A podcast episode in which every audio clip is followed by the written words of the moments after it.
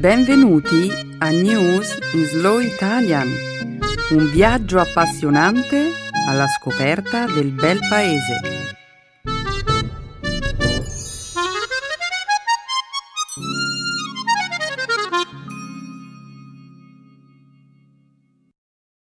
È giovedì 16 maggio 2019. Benvenuti al nostro programma settimanale News in Slow Italian. Un saluto a tutti i nostri ascoltatori. Ciao Stefano! Ciao Benedetta! Ciao a tutti! Nella prima parte del nostro programma parleremo di attualità.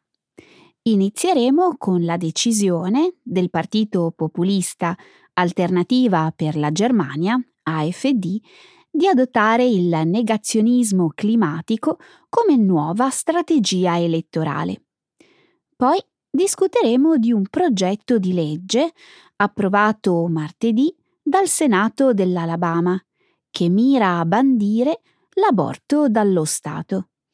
Subito dopo parleremo delle ambiziose idee di Jeff Bezos, CEO di Amazon, sulla colonizzazione dello spazio. Per finire, discuteremo di un recente sondaggio secondo il quale la Danimarca sarebbe uno dei paesi meno femministi del mondo. Molto interessante. Ovviamente non è tutto qui, Stefano. La seconda parte della trasmissione sarà dedicata alla lingua e alla cultura italiana. Nel segmento grammaticale vi illustreremo l'uso dei pronomi diretti. Nel dialogo avremo una divertente discussione sul gergo dei giovani italiani. A proposito di linguaggio, ho letto un interessante sondaggio promosso da un importante quotidiano online sulle parole più belle della lingua italiana, secondo gli stranieri. Scommetto che le parole italiane più amate all'estero sono tiramisù, dolce vita, buongiorno. Ti sbagli. Si tratta di espressioni linguisticamente davvero molto belle, che pare all'estero ci invidino. Al primo posto, secondo gli intervistati, c'è la parola mozzafiato, usata per descrivere qualcosa di talmente bello da togliere il fiato. Segue rocambolesco, un aggettivo che indica qualcosa di incredibilmente audace o spericolato. Poi c'è struggimento, un sostantivo che si usa per descrivere un amore intenso e tormentato. Meriggiare, riposare di pomeriggio all'ombra, e ancora espressioni come dietrologia, trasecolare, magari. La nostra è una lingua davvero poetica. Posso capire che all'estero ce la invidino un po'. Noi invece la imbarbariamo, preferendo utilizzare tanti termini inglesi invece dei nostri equivalenti italiani. Lo so, è triste. La lingua però si evolve con il passare del tempo. Anche quando dal latino si è passati al volgare e poi all'italiano, la gente più colta si lamentava dell'imbarbarimento della lingua. E invece l'italiano è riuscito a conservare la bellezza e la poeticità dei tempi passati, anche se in chiave più moderna. Hai proprio ragione. Che ne dici se adesso introduciamo il secondo nostro dialogo? Certo. L'espressione che abbiamo scelto questa settimana è perdere le staffe. Nel dialogo parleremo di Pompei, la più viva delle città morte, come sapientemente l'ha descritta il noto storico Alberto Angela. Pompei è un unicum nel suo genere, un fiore all'occhiello del nostro patrimonio artistico e culturale. Ho letto che in Italia si concentra oltre il 70% di tutti i beni artistici e culturali del mondo. Credi che sia vero? Credo proprio di sì. Sul nostro territorio c'è una ricchezza artistica molto estesa e diffusa, che copre un arco temporale lunghissimo, che va dalla preistoria ai giorni nostri. Certo che siamo proprio fortunati ad avere tante bellezze. Dovremmo solo cercare di preservarle e valorizzarle meglio. Sono d'accordo con te, Stefano. Adesso però basta chiacchierare e diamo il via alla trasmissione. Sul sipario, allora.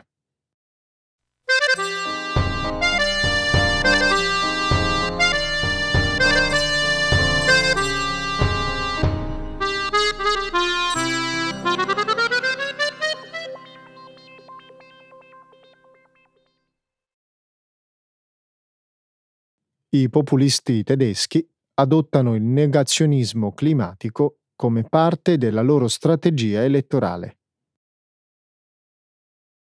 Martedì, il partito di estrema destra, Alternativa per la Germania, AfD, durante un congresso al Bundestag, il Parlamento federale, ha lanciato un fortissimo attacco contro l'opinione scientifica prevalente sui cambiamenti climatici.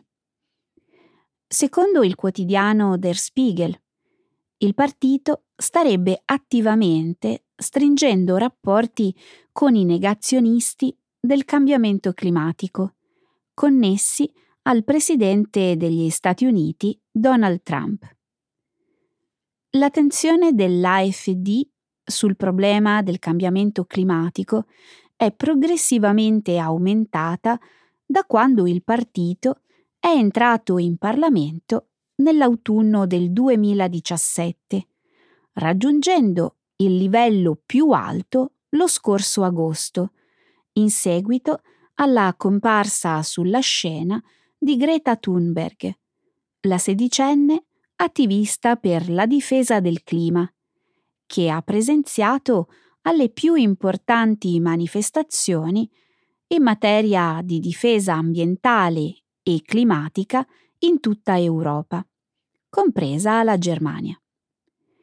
Negare il cambiamento climatico è solo l'ultimo dei tentativi dell'AfD per cercare di aumentare il proprio consenso elettorale.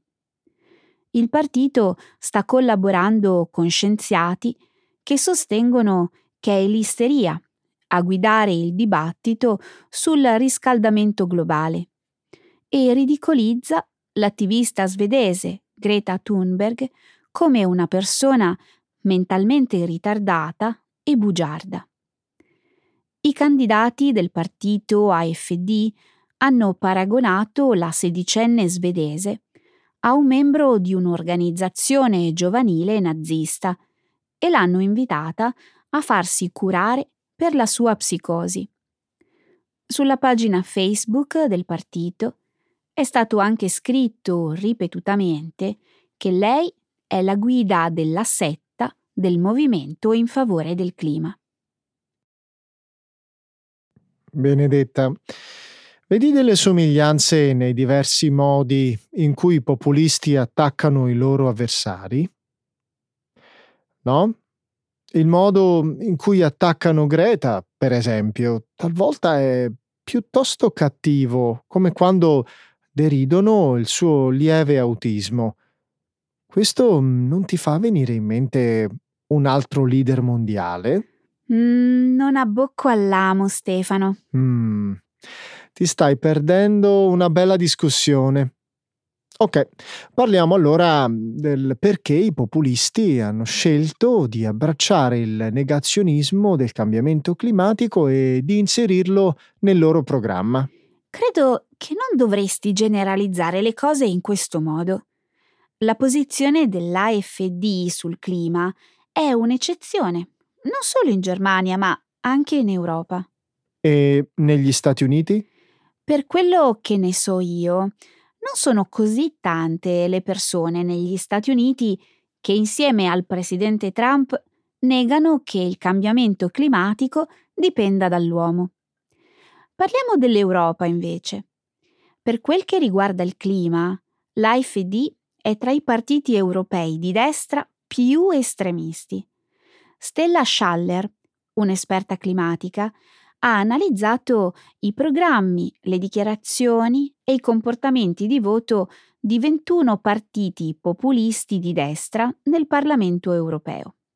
Nessun altro partito, con l'eccezione di quello inglese UK Independence, nega con la stessa veemenza dell'AfD che è stato il comportamento umano a produrre il cambiamento climatico.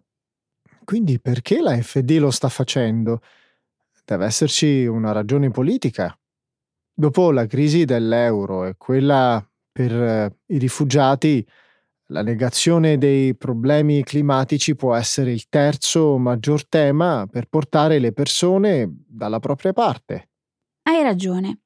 L'AfD non ha deciso di cambiare il suo messaggio così all'improvviso.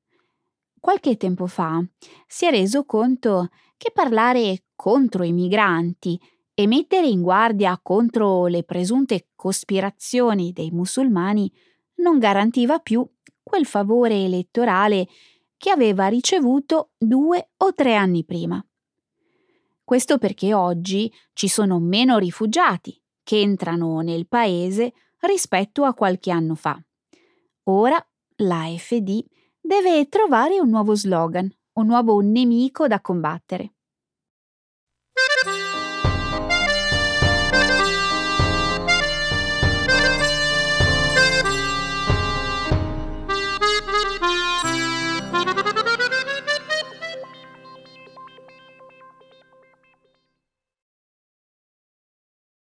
Lo Stato americano dell'Alabama approva il disegno di legge sulla messa al bando dell'aborto. Venerdì, lo Stato dell'Alabama, a maggioranza repubblicana, ha approvato un disegno di legge che mette al bando l'aborto. La legge, la più rigida nel paese sull'interruzione di gravidanza, prevede una deroga solo in caso di serio rischio per la salute della donna, ma non in caso di stupro o incesto. In base a questa nuova normativa, passata con 25 voti a favore e 6 contrari, i medici che praticano l'aborto commettono un crimine, punibile con una pena che va dai 10 ai 99 anni di galera. Le donne invece non incorrerebbero in alcuna condanna penale in caso di un'interruzione di gravidanza volontaria. Gli estensori della legge si aspettano che il disegno di legge sia bocciato nelle corti inferiori, ma sperano che arrivi, prima o poi, davanti alla Corte Suprema. Nel 1973, la Corte Suprema, nel caso Roe contro Wade, sentenziò che alle donne deve essere concesso abortire fino al momento in cui il feto è in grado di sopravvivere fuori dall'utero. Il disegno di legge è parte di una tendenza riscontrabile in America, dove tutti gli stati, controllati dai repubblicani, cercano di introdurre nuove limitazioni all'aborto.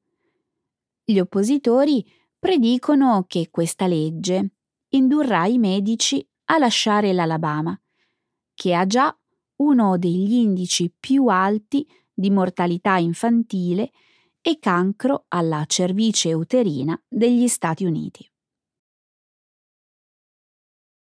Il presidente Trump aveva ragione nel dire che le elezioni hanno delle conseguenze. Gli stati sono stati incoraggiati dall'aggiunta di 2 giudici nominati da Trump di stampo conservatore come Neil Gorsuch e Brett Kavanaugh, con i quali la Corte Suprema è ora maggioranza conservatrice. È solo una questione di tempo ora prima che la sentenza Roe contro Wade sia compromessa o annullata completamente. E in effetti potrebbe capitare quello che dici. Guarda quello che sta capitando. Secondo una ricerca dell'Istituto Guttmacher, Ben 28 stati in questo momento stanno considerando di introdurre leggi che potrebbero mettere al bando l'aborto in diversi modi. Lascia che te li legga. Ok, questa lista include divieti automatici che metterebbero al bando l'aborto se la sentenza del 1973 venisse annullata. Divieti che proibiscono l'interruzione di gravidanza a un certo punto della gestazione, come ad esempio dopo 6, 18 o 20 settimane, divieti basati sulle caratteristiche del feto come il sesso, la razza o la disabilità, divieti sui metodi che proibiscono l'esecuzione di certi tipi di aborto. Questa è una questione molto delicata. I numeri, tuttavia, indicano che sono tanti gli americani a opporsi al tema della messa al bando dell'aborto. È vero. In un'indagine del Pew Research Center, nel 2018 circa il 58% degli americani pensava che l'aborto dovesse essere legale nella maggior parte dei casi. Solo il 37% invece ha dichiarato che dovrebbe essere considerato illegale nella maggioranza delle situazioni.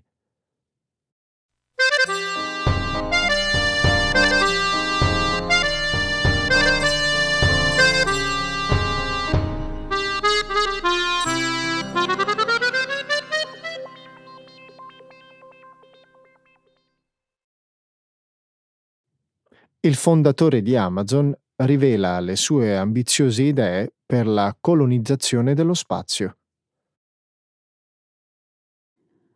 Giovedì scorso, Jeff Bezos, l'amministratore delegato di Amazon e proprietario di Blue Origin, un'agenzia di razzi spaziali, ha presentato a Washington DC il prototipo del suo nuovo lander lunare, descrivendo un futuro in cui 1.000 miliardi di persone vivranno in colonie spaziali con piane rigogliose e trasporti ad alta velocità.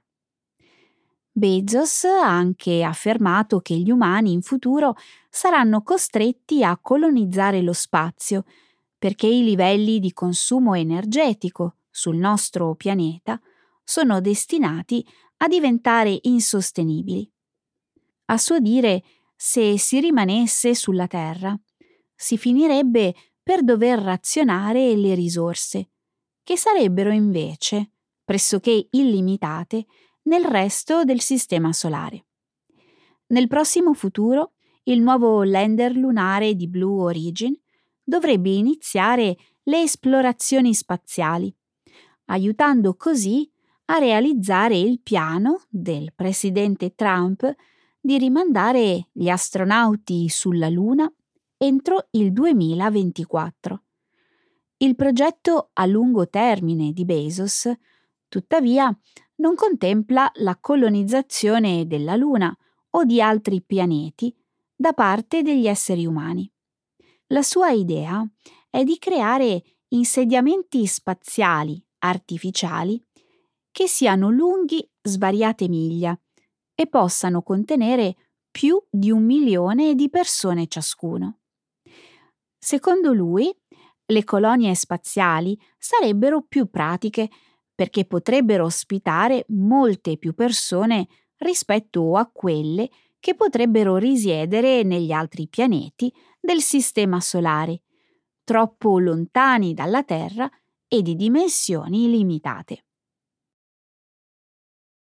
A Bezos non basta più essere l'uomo più ricco del mondo. Adesso vuole diventare anche l'uomo più potente dell'universo. Pensavo che quest'annuncio ti avrebbe elettrizzato, Stefano. Le esplorazioni spaziali mi intrigano moltissimo, Benedetta. Penso però che Jeff Bezos, con il suo patrimonio di 161 miliardi di dollari, potrebbe fare tantissimo qui sulla Terra. Forse stai prendendo questa notizia un po' troppo seriamente. I grandi imprenditori spesso partoriscono idee un po' megalomane. Secondo me è chiaro che per Bezos lo spazio non è altro che un nuovo mercato per le sue compagnie. Non fa nulla per il bene dell'umanità. Il suo è solo un altro modo di guadagnare più soldi e potere. Stefano, sono tante le compagnie private che da tempo discutono dell'esplorazione e della colonizzazione dello spazio. Jeff Bezos non è l'unico. È vero. Sono affascinato dal tema delle esplorazioni spaziali.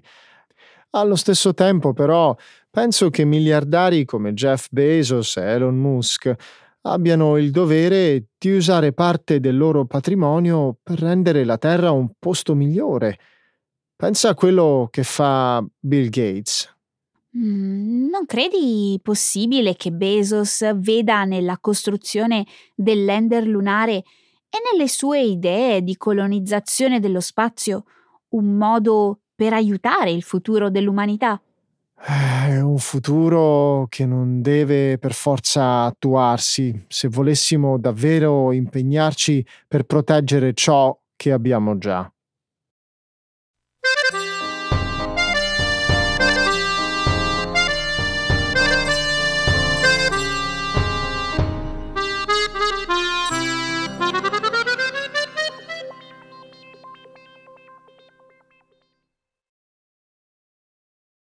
Un sondaggio rivela che la Danimarca è uno dei paesi meno femministi del mondo.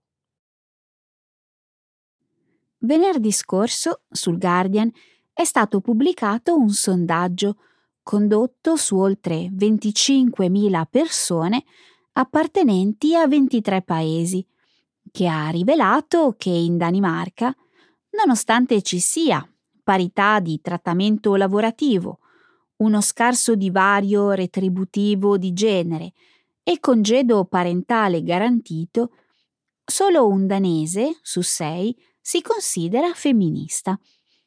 La ricerca, condotta dalla società di ricerca YouGov insieme all'Università di Cambridge, ha anche rilevato che il 40% dei danesi disapprova il movimento MeToo, la percentuale più alta registrata tra i paesi in cui il movimento è noto. Solo il 4% degli uomini e l'8% delle donne, in Danimarca, ne ha un'opinione molto favorevole, rispetto a una media rispettivamente del 19% e del 24% riscontrata negli altri paesi inclusi nel sondaggio. In netto contrasto con la vicina Svezia, invece, dove il 16% degli uomini e il 34% delle donne ha dichiarato di avere un'impressione favorevole del movimento MeToo.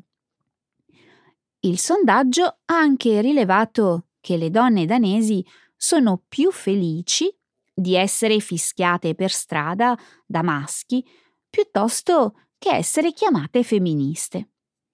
Il 33% delle donne danesi, infatti, ha dichiarato di considerare accettabile questa pratica, la percentuale più alta registrata rispetto a tutti gli altri paesi, esclusa la Nigeria. In Italia solo il 22% delle donne considera accettabile l'essere fischiata per strada e più di un'italiana su 4 si considera femminista. Non è per nulla sorprendente che tante danesi non si considerino femministe. La Danimarca vanta da sempre un forte impegno sul tema della parità dei sessi. Forse i danesi non sentono il bisogno di lottare per questo. Se la ragione è questa, è strano che la Svezia, che vanta misure altrettanto efficaci sulla parità di genere, abbia un numero doppio di persone che si considerano femministe rispetto alla Danimarca. I risultati forse dipendono da diverse definizioni di femminismo. C'è chi vede nel movimento femminista l'idea che donne e uomini debbano essere trattati allo stesso modo E poi c'è chi associa la lotta per i diritti delle donne con le proteste e con l'essere... Con l'essere? Antagoniste degli uomini o poco femminili. È possibile che quello che dici sia vero. Tuttavia il fatto è che uomini e donne non sono trattati ancora allo stesso modo. In Europa le donne guadagnano in media il 16% in meno degli uomini. Fino a quando non ci sarà vera uguaglianza di genere, il femminismo sarà necessario. Non sto dicendo che non lo sia. Se la domanda fosse stata: credi che gli uomini e le donne dovrebbero essere trattati allo stesso modo? Credo che i risultati del sondaggio sarebbero stati diversi. Ad ogni modo, non capisco perché così tante persone abbiano un'opinione negativa del movimento MeToo. Ha fatto sì che le persone responsabili di comportamenti inaccettabili si assumessero le proprie responsabilità. E perché mai la gente non dovrebbe supportarlo?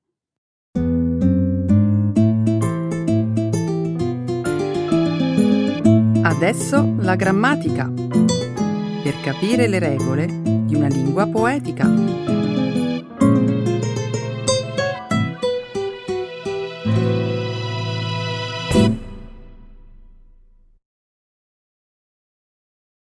Pronomi personali, oggetto diretto. L'altro giorno, mentre curiosavo tra gli scaffali di una libreria, mi sono imbattuta in un libro dal titolo davvero bizzarro. Bella C, piccolo glossario di una lingua sbanconata. Mi ha talmente incuriosito che l'ho comprato immediatamente. Ne hai sentito parlare per caso? Ma certo, è il glossario del linguaggio giovanile moderno, pieno di neologismi inventati dalle nuove generazioni. Pensa che è un vero e proprio successo editoriale. L'ha redatto un gruppo di studenti della Facoltà di Scienze della Comunicazione dell'Università LUMSA di Roma. Sono stupita che tu lo conosca. Beh, me l'ha regalato la mia nipotina per il mio compleanno. Secondo lei dovrei ringiovanire il mio modo di parlare. Ogni tanto la prendevo in giro per certe sue espressioni davvero strampalate. Scommetto che adesso non lo fai più. Adesso succede il contrario. Quando mi sente usare certi modi di dire tipici dei giovani di oggi, scoppia a ridere perché, secondo lei, sono buffo. Ho letto che il glossario contiene oltre 500 lemmi tra singole parole, acronimi, locuzioni e modi di dire. Per curiosità, li hai letti e imparati proprio tutti? Ma figurati, li ho letti tutti, ma non li ho imparati a memoria. A essere onesti, ne ricordo solo alcuni. Quando leggerai il glossario, ti renderai conto anche tu che molte delle espressioni sono davvero bislacche. Sono assolutamente d'accordo con te. Ho appena iniziato a leggerlo e già mi trovo in difficoltà con alcuni modi di dire. Sapresti spiegarmi cosa significano citofonarsi, bella e scialla? Allora, l'espressione citofonarsi non ha nulla a che vedere con il citofono di casa, ma è usata dai ragazzi più giovani per chiamare qualcuno per cognome. Non lo avrei mai indovinato se non me lo avessi spiegato. E della parola bella, che mi dici? Beh, non si tratta di un complimento, come potrebbe far pensare. Per le nuove generazioni è un saluto, una sorta di rivisitazione del buon vecchio ciao. È un gergo davvero complesso, ma molto curioso. Scialla invece che significa? L'ho sentita usare spesso dai ragazzi, ma non ho capito che cosa voglia dire. È uno dei modi di dire giovanili più ricorrenti. È una sorta di invito a rimanere tranquilli, senza stressarsi troppo. Nessuno ti ha mai detto «Ehi, stai scialla!» Mia nipote me lo ripete ogni volta che mi infervoro per qualcosa. Onestamente, non me lo ha mai detto nessuno. Conosci altri termini stravaganti del lessico dei giovani di oggi? Beh, trovo curiosi i termini inglesi adattati all'italiano. Sono molto comuni nel lessico giovanile. Avrai sentito anche tu espressioni come postare quando si allude a qualcosa da pubblicare sui profili social, oppure drinkare invece di bere, lovare al posto di amare o addirittura googolare. Immagino che googlare significhi fare una ricerca su Google, dico bene? Esatto. Ci sono anche altre espressioni molto divertenti come essere fuori come un balcone, quando ci si riferisce a qualcuno che fa cose un po' folli, oppure c'è quella che allude all'ignoranza dei giovani del XXI secolo. Ma che ne sanno i 2000? Questa non l'avevo mai sentita. Divertente. Mi domando se questi modi di dire dureranno a lungo oppure se tra un decennio finiranno per essere dimenticati. Chi può dirlo? Io nel frattempo ho intenzione di continuare a studiare il glossario del gergo giovanile. Non voglio che la mia nipotina mi giudichi uno zio obsoleto che non capisce il suo linguaggio. Ecco le espressioni, un saggio di una cultura che ride e sa far vivere forti emozioni.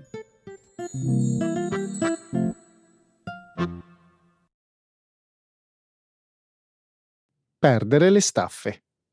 To lose it. To lose one's temper. Ieri ho letto una notizia che mi ha letteralmente fatto perdere le staffe. Una turista inglese di 20 anni, in visita a Pompei, è stata bloccata dalle forze dell'ordine dopo aver staccato una decina di tessere da un mosaico all'interno di una domus. Ma come si fa a compiere azioni del genere? È davvero vergognoso. Come ha fatto la vigilanza ad accorgersi di quello che stava succedendo? Il servizio di sicurezza, che opera all'interno del parco archeologico, ha visto la ragazza entrare nella domus dell'Ancora, scavalcare il cordolo di protezione, staccare le tessere dal pavimento mosaicato e poi mettersele nello zaino. Hanno poi seguito la ragazza fino a quando non sono intervenuti i carabinieri chiamati precedentemente e l'hanno arrestata. Figurati che la turista ha pure perso le staffe quando l'hanno portata via. Incredibile. Si è arrabbiata con i carabinieri invece di mostrarsi contrita per essere stata presa con le mani nel sacco. Spero che le autorità le facciano una multa salatissima. Lo spero anch'io. Sono gesti gravissimi che denotano una totale mancanza di rispetto per i beni archeologici, oltre che per la legge. A proposito di Pompei, ho letto un'altra notizia che sono certo ti farà perdere nuovamente le staffe. Pare che il sindaco della città di Pompei stia pensando di costruire un'immensa ruota panoramica nei pressi del parco archeologico. Non posso crederci. Questa notizia mi lascia davvero di stucco. Una ruota panoramica nei pressi degli scavi sarebbe un pugno nell'occhio. Non secondo il sindaco, Benedetta. A suo dire, la ruota panoramica valorizzerebbe il parco archeologico di Pompei e attirerebbe molti più turisti, allettati dal poter vedere dall'alto tutte le bellezze del territorio, il Vesuvio, il romantico golfo di Napoli e gli antichissimi edifici che sorgono all'interno del parco archeologico. Ma a me l'idea non fa per nulla impazzire. E quanto dovrebbe essere alta questa ruota panoramica? Se ho capito bene, dovrebbe assomigliare a quella che si trova a Vienna e dovrebbe misurare all'incirca 60 metri. pensa che avrebbe addirittura delle cabine speciali arredate lussuosamente e provviste di un cestello con ghiaccio e champagne. La sola idea mi fa perdere le staffe. Come si fa anche solo a pensare di costruire una mostruosità del genere? A ogni modo, dubito che la ruota panoramica venga costruita. Lo spero.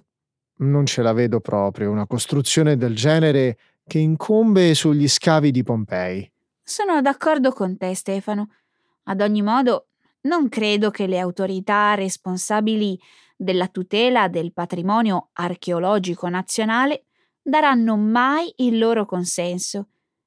Per tenere in piedi una struttura del genere sarebbe necessario realizzare una base di cemento molto larga e profonda, che metterebbe a rischio una zona ad elevato valore paesaggistico. Mi auguro che tu abbia ragione. In passato progetti di questo tipo sono stati bocciati da centri urbani ben più popolosi e ricchi di Pompei, come per esempio Torino e Milano. Le amministrazioni comunali di queste città hanno scartato l'idea della ruota panoramica proprio a causa del forte impatto visivo e per i problemi legati alla realizzazione del grande basamento di cemento armato. La sola idea che Pompei si trasformi in un Luna Park mi fa perdere le staffe. C'è da augurarsi che la soprintendenza o il Ministero della Cultura boccino definitivamente questo progetto scellerato.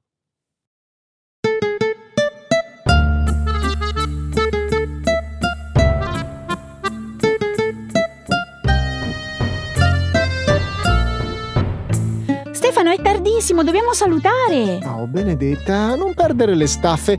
Scialla, come direbbero i giovani. Sì, vabbè, salutiamo Stefano. Ciao a tutti. Ciao.